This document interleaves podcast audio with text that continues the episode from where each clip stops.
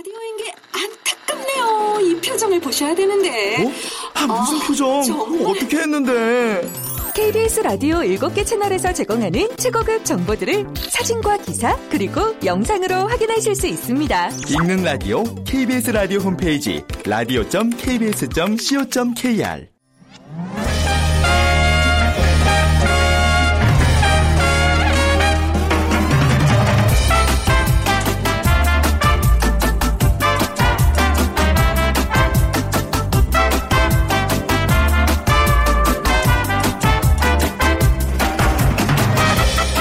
안녕하세요. 빅데이터로 보는 세상 아나운서 최현정입니다.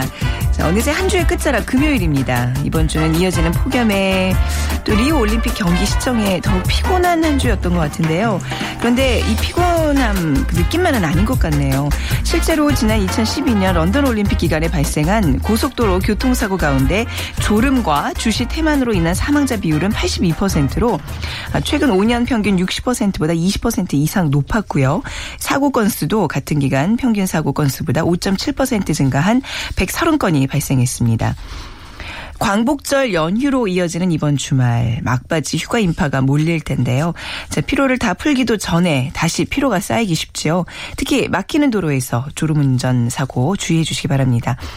그래도 우리 선수들을 향한 응원의 함성 계속 이어져야겠죠. 잠시 후 빅데이터가 알려주는 스포츠 월드 시간에는요. 대한민국 역대 명승부, 명장면 만나보도록 하겠습니다. 그리고 세상의 모든 빅데이터 시간 2주의 키워드 정리해 보도록 하죠. 자, 먼저 빅퀴즈 드립니다. 올림픽을 상징하는 것 중에 하나가 올림픽 대회 기가 있죠. 1914년에 쿠베르탱에 의해서 만들어졌는데요. 어, 올림픽기로서 정식으로 게양되기 시작한 것은 1920년 엔트워프 대회 때부터입니다.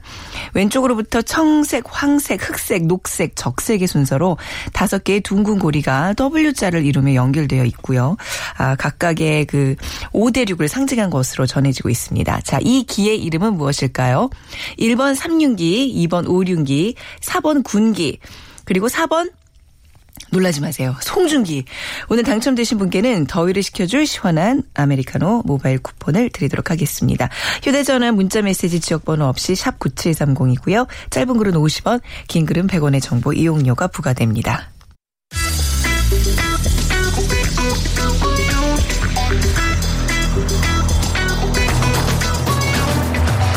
오늘 여러분이 궁금한 모든 이슈를 알아보는 세상의 모든 빅데이터. 다음 소프트 최재원 이사가 분석해드립니다. 네, 2주의 키워드 다음 소프트 최재원 이사와 함께하겠습니다. 안녕하세요. 네, 안녕하세요. 네. 자, 이번 주 뭐 올림픽 보느라고 정신 없으시죠? 아, 네. 어유 이게 네. 낮과 밤이 좀 바뀌시는 분들 꽤 있으시더라고요. 그렇죠. 네. 그래서 좀 아침에 눈이 충혈돼 있거나 저처럼 맞아요. 목소리가 잠겨 있거나 이런 사람들이 이제 또 많습니다. 응원하느냐고 또 네. 목을 많이 쓰셔야죠. 자, 이번 주에는 어떤 이슈들이 화제가 되고 있어요? 이번 주에는 그 구글 지도 해외 네. 반출 관련된 국회 토론이 있었고요. 그리고 이제 빙가류 권장 후비 작가 표시 그리고 인천 도시철도 2호선 특별 안전 점검에 대한 이슈가 있었습니다. 음, 하나하나 네. 살펴보겠습니다. 먼저 구글 지도 해외 반출 요청 어떤 내용인가요? 어, 이 G사가 지난 2007년부터 이 국내 지도 반출 요청을 했는데요. 네. 지금 계속 거부를 당하고 다시 이제 9년 만에 음. 거의 한 10년 가까이 됐죠. 그래서 6월 1일 날 지도 정보 서비스를 하기 위해서 이제 국내 지도를 데이터, 국내 지도 데이터 국외로 반출하겠다 신청했는데요. 네. 이게 뭐, 이게 무슨 의미지라고 하시는 분들이 있는데 네. 이게 사실 이 G사는 우리나라 회사가 아니기 때문에 그렇죠. 네. 이그 데이터 센터가 미국에, 이 미국이나 다른 나라에 있어요.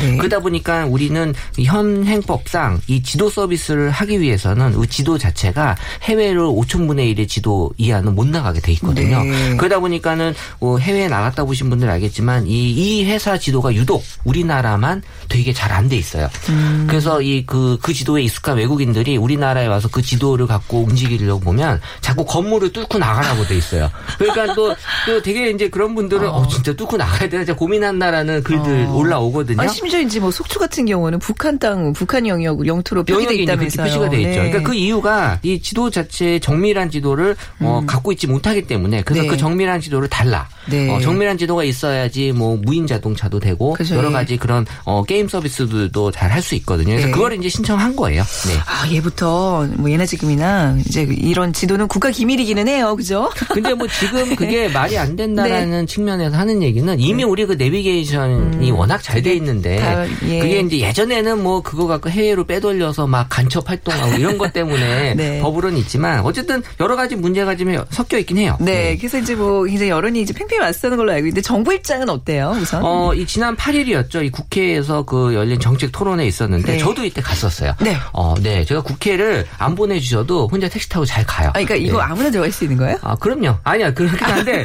저는 여기 발표하러 아, 갔습니다. 그, 아, 죄송해요. 아, 네. 저는 발표하러 갔고요. 네네. 어, 제가 뭐 구경하러 가진 않았고, 네. 어, 그래서 여기서 보면 이제 토론이 있었는데, 이 구글에서는 이 지도 데이터 반출이 안보에 추가적인 위협을 주지 않는다. 음. 그러니까 반출을 불허한다는 건 한국이 IT 발전에 뒤처질 수밖에 없다라는 네. 입장을 밝혔고, 이것 때문에 G사에서도 어, 왔어요. 미국 본사에서도 음, 왔었고, 네. 예, 그리고 이제 안보에 또 우리 쪽은 위협이 된다라는 음. 그 반대 입장이 이제 맞서고 있는 건데, 근데 이 G사에다가 이 한국 지도 데이터를 보관할 서버가 한국에 없기 때문에 이게 이제 조세 문제, 그러니까 세금 회피하는 게 아니냐.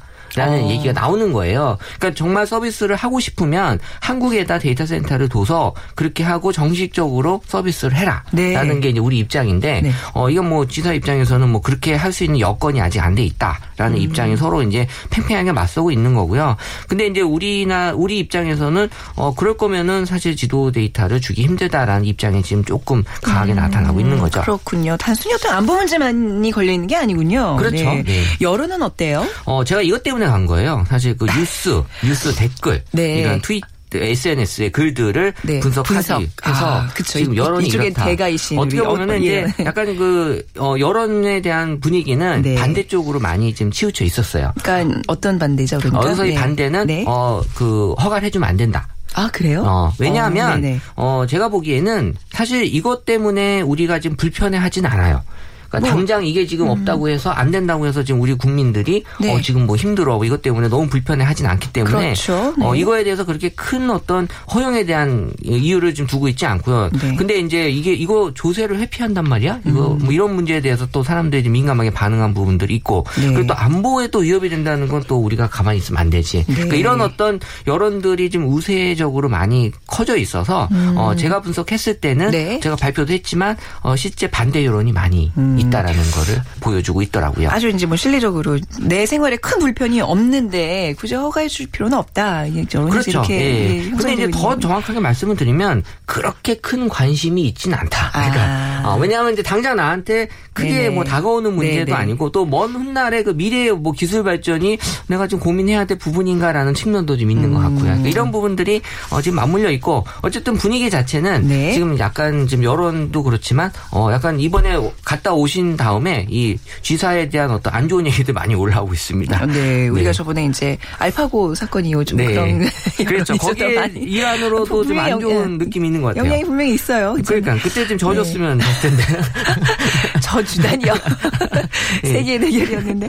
아무튼 자 다음 이슈로 넘어가 볼게요. 빙과류 이 얘기는 뭐예요? 어, 그 빙과류의 그 권장 소비자가 표시에 대한 얘기인데요. 그러니까 2010년 open price 정책이 도입되면서 이 네. 빙과류의 가격 표시를 하고 있지 않다고 합니다. 그러니까 할인 경쟁도 많이 하고 음. 또 물가 하락 효과가 나타나지 않아서 2012년 이제 업체가 자율적으로 권장 소비자가를 이제 표시하도록 네. 그래서 이제 붙이는 경우도 있고 안 붙이는 경우도 있는 것 아, 같은데. 그런가요? 지금 네. 제가 빙과류를 잘 안 사 먹어서 몰랐는데 네. 가격 표시가 돼 있는 게 있고 안 돼 있는 게 있고. 네, 가격 표시를 이제 제대로 안 돼 있는 데가 많다는 음. 네. 거죠. 그래서 이 유통업계의 그 출혈 경쟁으로 인해서 이 판매 실적 부진을 만회하기 위해서 이제 빙과 업계는 아이스크림 제품에 다시 이제 가격을 제대로 붙여서 네. 어, 한다라고 이제 표시한다라고 얘기를 하는데, 그러니까 지난 7일 그 빙가 업계에 따르면 1일부터 생산되는 아이스바 형태 제품에 대한 권장 소비자 가격을 표시하기로 했다고 합니다. 그래서 슈퍼마켓 등 소매점을 대상으로 이 빙가를 납품 단가를 조정해 했다고 하고요. 네. 그러니까 왜냐하면 지금 워낙 그 싸게 파는 곳들이 많기 때문에 묶음으로 해서 엄청나게 싸게 네, 팔잖아요. 거기에 표시되어 있는 가격이 이제 의미가 없어 보이는 거였죠 지금까지는. 근데 네. 이제 너무 그러다 보니까 이제 파는 사람 입장에서는 좀 어려움이 있어서 네. 이번에 이제 제대로 가격 표시를 해서 가격에 대한 부분들을 확실하게 하고 가겠다라는 어떻게 보면 이제 가격 인상 요인이 좀될 조짐이 보이는 거죠. 그렇네요. 네. 진짜 최근에 아이스크림 할인 경쟁이 좀 대단했던 것 같아요. 가는 곳마다 뭐 얼마에 몇 개에서 저게 과연 마진이 남을까 걱정이 될 정도로. 그렇죠. 제가 네. 어렸을 때만 해도 그 아이스크림이 그렇게 막 수시로 사 먹는 제품이 아니었는데 정말 엄마한테 쫄라야지만 그렇죠. 먹을 수 있는 몇백 원 겨우 얻어내서 사 먹는. 예. 그거 하려고 신부를 얼마나 많이 했었는데.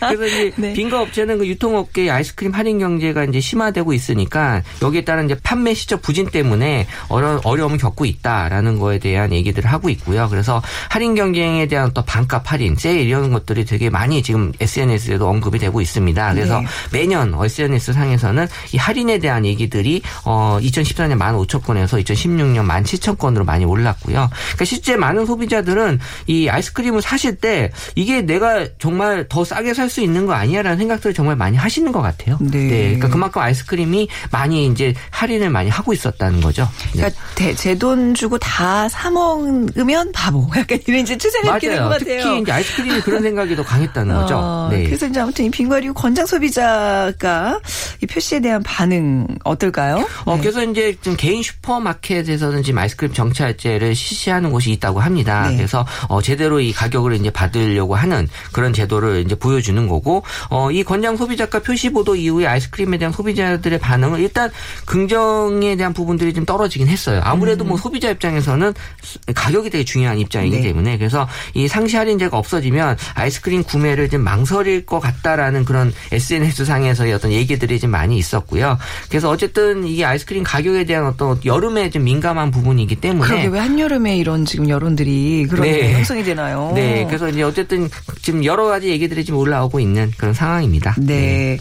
아이스크림 제 돈 내고 사 먹어도 사실 이렇게 고가의 음식 아니거든요. 근데 또 생각해 보면 그렇죠? 네, 그렇죠. 네. 네. 자, 또 마지막 키워드로 넘어가 보겠습니다. 어떤 이슈죠? 어, 인천 도시철도 2호선의 그 특별 안전 점검 그 이슈인데요. 지난 30일 인천 지하철 2호선이 이제 개통된 이후에 오전 10시 전력 공급에 문제가 발생이 됐고 지난 5일에도 그 단전 사고로 전동차 운행이 중단됐다고 합니다. 그래서 네. 개통 이후 8일 동안 모두 9건의 아홉 사- 건이요? 음. 네, 사고가 발생을 했으니 사실 이게 문제 있는 거 아니냐. 또 이 단전 사고도 4건이나 관련이 돼 있다고 하니까요. 그래서 인천시가 8일부터 4일간 그 외부 전문가와 도시철도 건설 본부, 또 인천교통공사 등과 특별 안전 점검을 실시하기도 했다고 합니다. 네, 정말 시민들의 발 안전이 가장 중요한 문제인데 말이죠. 자, 2호선에 대한 관심 굉장히 좀 걱정스러운 목소리들이 많겠네요. 네, 그 최근 3년간 인천 도시철도 2호선에 대한 언급량을 살펴보면 어, 꾸준히 지금 늘어나고 있고 2016년도에는 이제 아주 급증을 한 상태인데 한 3.6배 정도 늘어난 상태인데요. 그래서 2016년 3월에 그 인천 도시철도 2호선 관련 언급량이 많아지면서 이게 SNS 상에서는 그 아시아드 경기장역에서 이 검바위역 사이 구간에 그 사진이 게재됐는데 네. 그 이게 멀리서 사진을 보면 이게 롤러코스터 같은 그런 어떤 모습이에요. 아, 이거 이 사진이군요. 네. 최장님이 사진을 뽑아 주셨는데 보고 있는데 저도 그래서 이렇게 갈 수 있는 거야라고. 워터 슬라이드 파크 뭐 슬라이드인 줄. 맞아요. 예, 예, 네. 워터파크 슬라이드인 줄 알았어요. 네, 근데 뭐 안전에 대한 얘기가 이제 이 사진을 보면 조금 나올 수 있는 생각이 지금 들것 아, 같아요. 지금 이 위에 철로가 깔리면서 이렇게 다닌다는 얘기예요? 네네. 어, 이거 경사가 꽤 있죠. 좀 얼핏 봐도 한 30 도 이상은 돼 보이는데 네, 네. 말이죠. 오. 아, 진짜 이런 것만 보면 이러니까 사고가 많이 나지라는 정말 이게 뭐 저희가 전문가는 아닙니다만. 그렇죠. 이제 그 사진으로 땐 같은데요. 그래요. 네. 네. 이, 그 반응은 어때요? 이 2호선에 대한 개통 반응은 일단은 이제 개통이 됐기 때문에 이제 긍정 반응이 높아졌었는데 개통 이전에는 근데 이제 개통 이후에는 어 이런 사진도 게재가 되고 또 네. 여러 가지 그 사건 그 안전 사고들이 나타나면서 긍정의 반응이 이제 많이 줄어들었고요. 네. 그러니까 13%나 줄어들었고 이제 부정도 늘어났고 그래서 이런 긍정적인 의견은 어쨌든 편리하다라는 의견이 있지만 부정적인 의견은 이제 안전 고장에 대한 언급이 사실 많이 있었고 그래서 네. 또 열차 운행에 대한 고장이 나면 이제 지연에 대한 어떤 불편함을 또 감수해야 되기 때문에 여기에 대한 언급도 많이 있었습니다. 네. 자, 인천 도시철도 2호선 운행과 관련해서 또 다른 문제가 있나요? 네, 도시철도 2호선 개통 이후에 그 버스 노선하고 배차 시간이 이제 변경되면서 네. 기존에 버스 이용하시는 분들에 대한 불만이 좀 많이 올라갔다고 합니다. 그래서 네. 왜냐하면 이제 이 지하철이 생겼으니까 이제 버스의 노선이나 이런 것들을 좀 조정을 하신 것 같은데, 네. 근데 기존에 이제 계속 타고 다니셨던 분들은 갑자기 이게 바뀌었기 때문에 오는 불편함이 있었던 것 같고요. 관련해서 그래서 3,400여 건의 민원이 갑자기 들어왔다고 하니까요. 그러니까 네. 처음에 이런 것들을 사전에 좀 계획하실 때 지금 네. 어떤 어떤 것들을 좀 알고 이 민원이 들어오지 않도록 했었어야 되는데 네. 어, 하여튼 이런 것들에 대한 어떤 민원들이 좀 많이 들어오고 있는 어, 상황이라고 하네요. 음, 네. 충분히 많은 검토가 있었을 테고, 그렇죠? 뭔가 네. 고려도 있었을 테고, 근데 이제 이제 막 지금 그 시행하면서 이게 뭔가 생기는? 예, 이런 예, 것들 또 차차 개선이 되겠죠. 그렇죠. 처음부터 네. 만족했었는데 저는 적응을 할 것 같아요. 네, 근데 저는 그 가장 좀 마음에 걸리는 건 이제 안전의 문제 계속해서 이게 사고가 나는 거는 조금 더 많이 신경을 써줘야 될 부분이 아닌가 사고가 싶어요. 나면 안 되죠. 그러니까요, 네. 자, 오늘 빅퀴즈 끝으로 좀 부탁을 드리겠습니다. 네, 올림픽을 상징하는 것 중에 하나, 올림픽 대회기가 있죠. 네. 1914년에 쿠베르탱의 고안으로 만들어졌는데요. 올림픽기로서 정식으로 게양되기 시작한 것은 1920년 앤트워프 대회 때부터라고 합니다. 왼쪽으로부터 청색, 황색, 흑색, 녹색, 적색의 순서로 다섯 개의 둥근 고리가 이 W자를 이루며 연결되어 있는데요. 각각 유럽, 아시아, 아프리카, 오세아니아, 아메리카 등의 5대륙을 상징한 것으로 전해지고 있습니다. 네. 이 기의 이름은 무엇일까요? 1번 삼륜기, 2번 오륜기, 그리고 3번 군기, 그리고 4번 우리의 송중기. 뭐야, 우리에는 왜 붙이세요? 당신 겁니까? 네. 자, 오늘 정답과 함께 여러분들의 의견 같이 보내주시기 바랍니다. 휴대전화 문자메시지 지역번호 없이 샵 9730이고요. 짧은 글은 50원, 긴 글은 100원의 정보 이용료가 부과됩니다. 자, 2주의 키워드 다음 소프트 최재원 이사와 함께 했습니다. 감사합니다. 네, 감사합니다.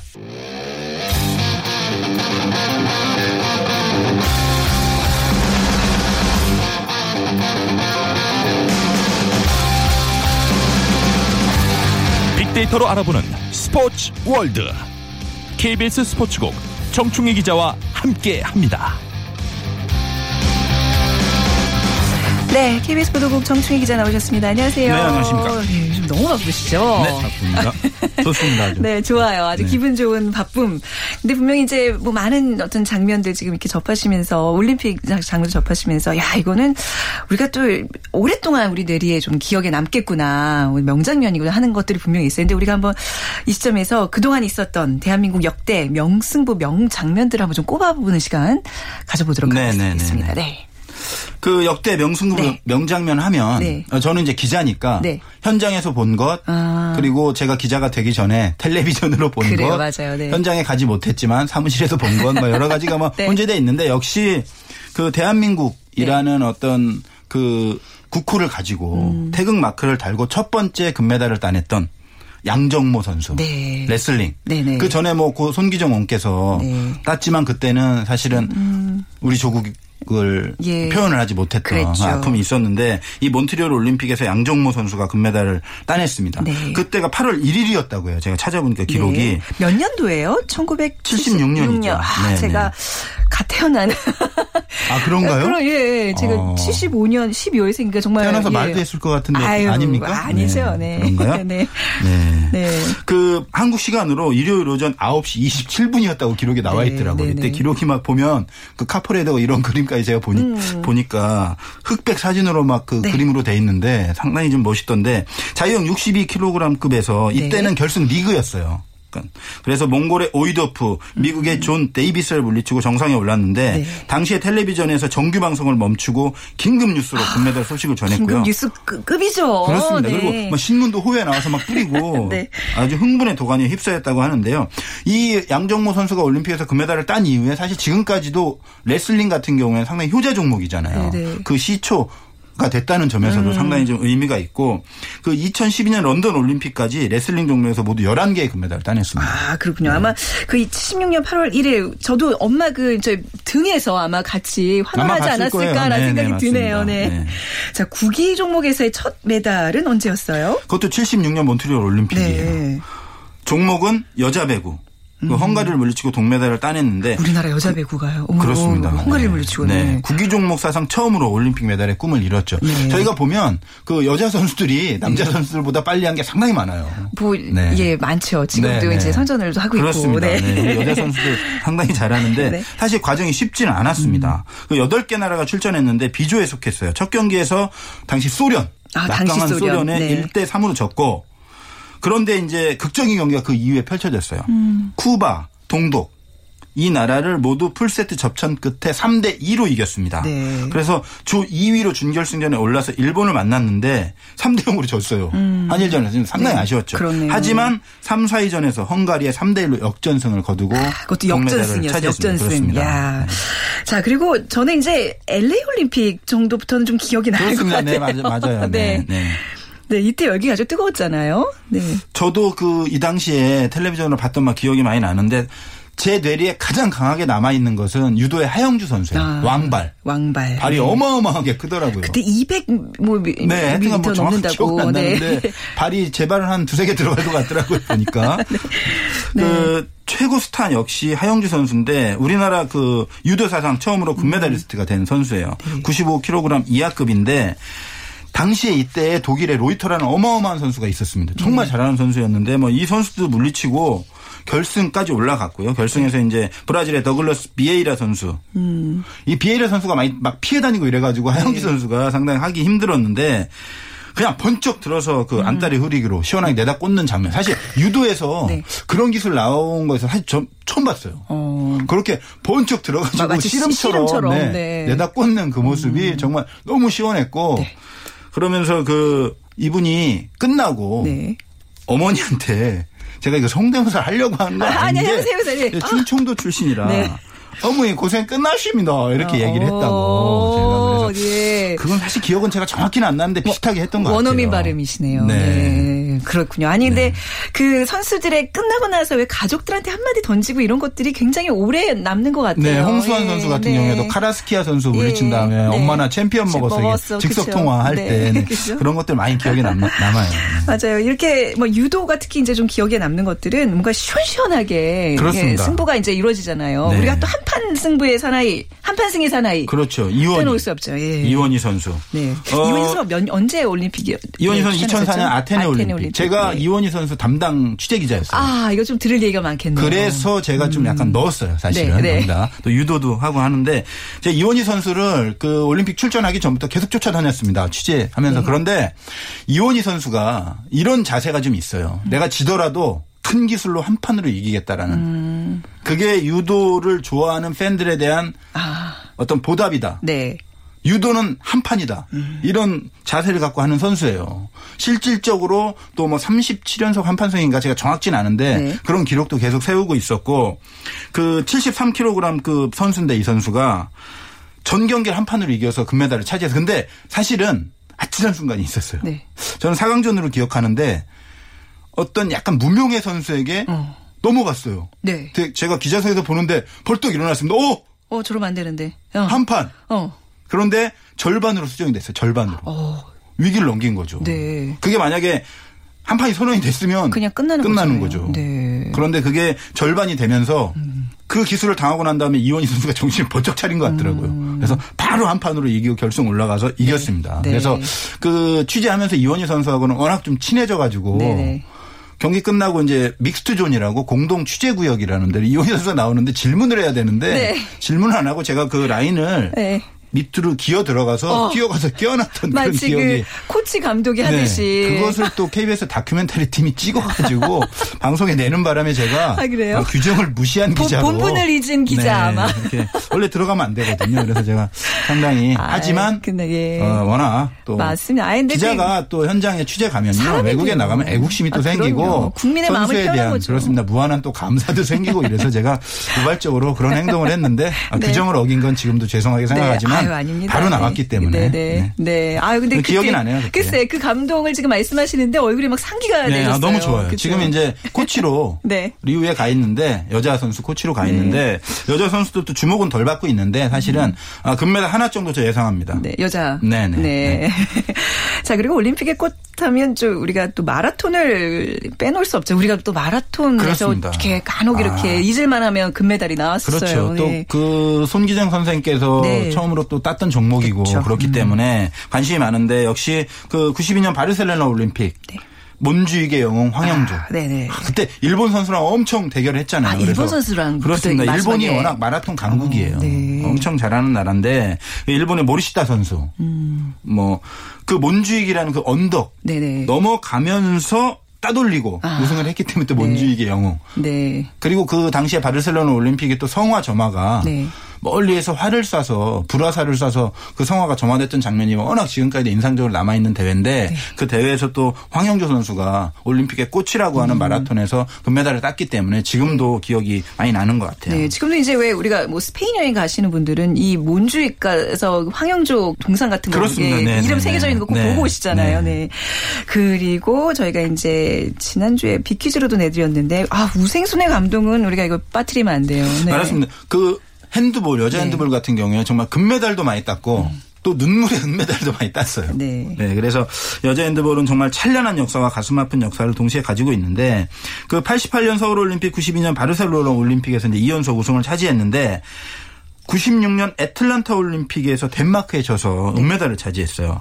그런데 2000년 또 시드니 올림픽 4강에서 또 덴마크에 졌습니다. 아, 덴마크와 악연이 그리고. 네. 이거 제가 갔었는데 네. 2004년 아테네 올림픽 결승에서 또 덴마크를 만났어요. 또 근데 덴마크였어요? 그때 기록을 나중에 분석을 해보니까 동점을 19번 아, 네. 그리고 2차 연장. 아, 어 진짜. 그래서 선- 결국은 네. 승부 던지기. 아, 숨 막혀라. 얘기만 들어도 숨 막혀라, 네. 페널티킥인데 저희가 네. 우리나라가 네. 4대 2로 졌어요.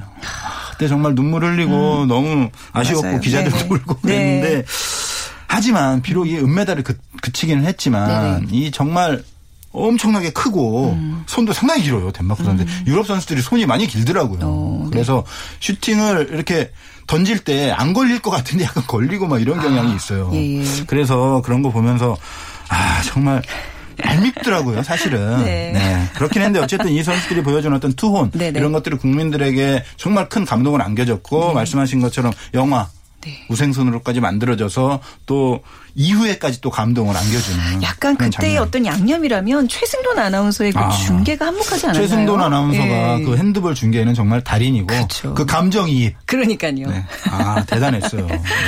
자 그리고 끝으로 우리 박태환 선수의 메달 이제 이번에도 출전하고 있습니다만 박태원 선수가 아, 네. 아테네 올림픽 때는 사실 부정 출발로 실격을 당했어요. 네, 그랬죠. 그래서 해보지도 못하고 15살에 가서 좌절을 겪었는데 그럼에도 불구하고 2008년 베이징 올림픽 남자 자유형 400m 네. 결선에서 금메달을 땄고 사실은 이 남자 수영 수영에서 한국 선수가 금메달을 딸 거라고는 사실은 생각도 못했던 일이고 정말 대단한 일을 박태환 선수가 했는데 이번에도 이제 선수들 이렇게 열심히 뛰고 있는 모습 보면 이게 스포츠가 감동인 게 그런 것 같아요. 이 선수들은 그야말로 육체의 한계를 몇 번씩 넘나드는 사람들이잖아요. 그렇습니다. 거를 이제 우리한테 이런 명승부로 보여준다는 거.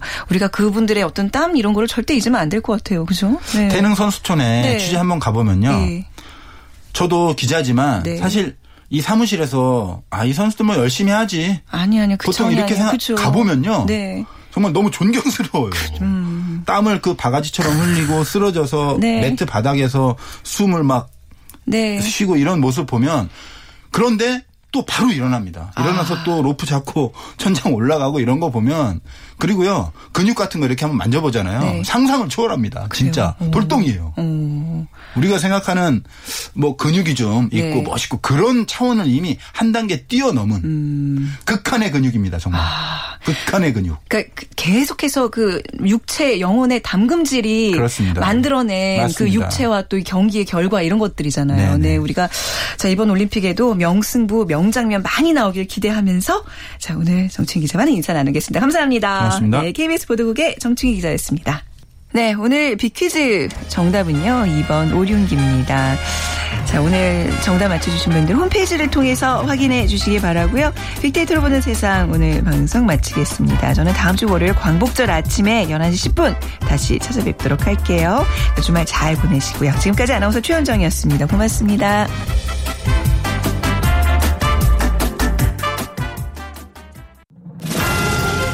다르게 뜨거워지고 있는 지구.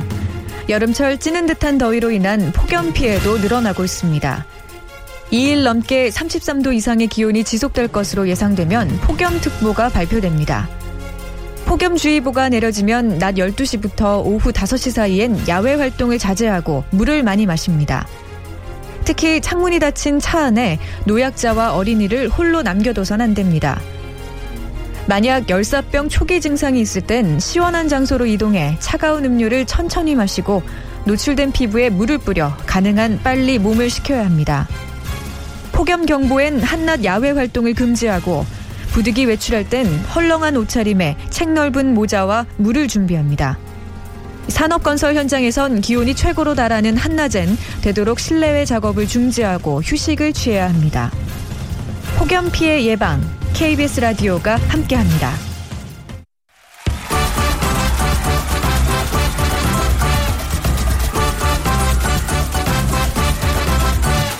깨어 계십시오. 스포츠의 감동이 매일 찾아옵니다. KBS와 함께하는 2016 리우 올림픽. 정열의 나라 브라질에서 태극 전사들이 만들어가는 뜨거운 열정과 도전. KBS가 여러분과 함께 응원합니다. 생생함을 넘어 감동의 순간까지 리우 우리 KBS가 매 순간 곁에 있겠습니다.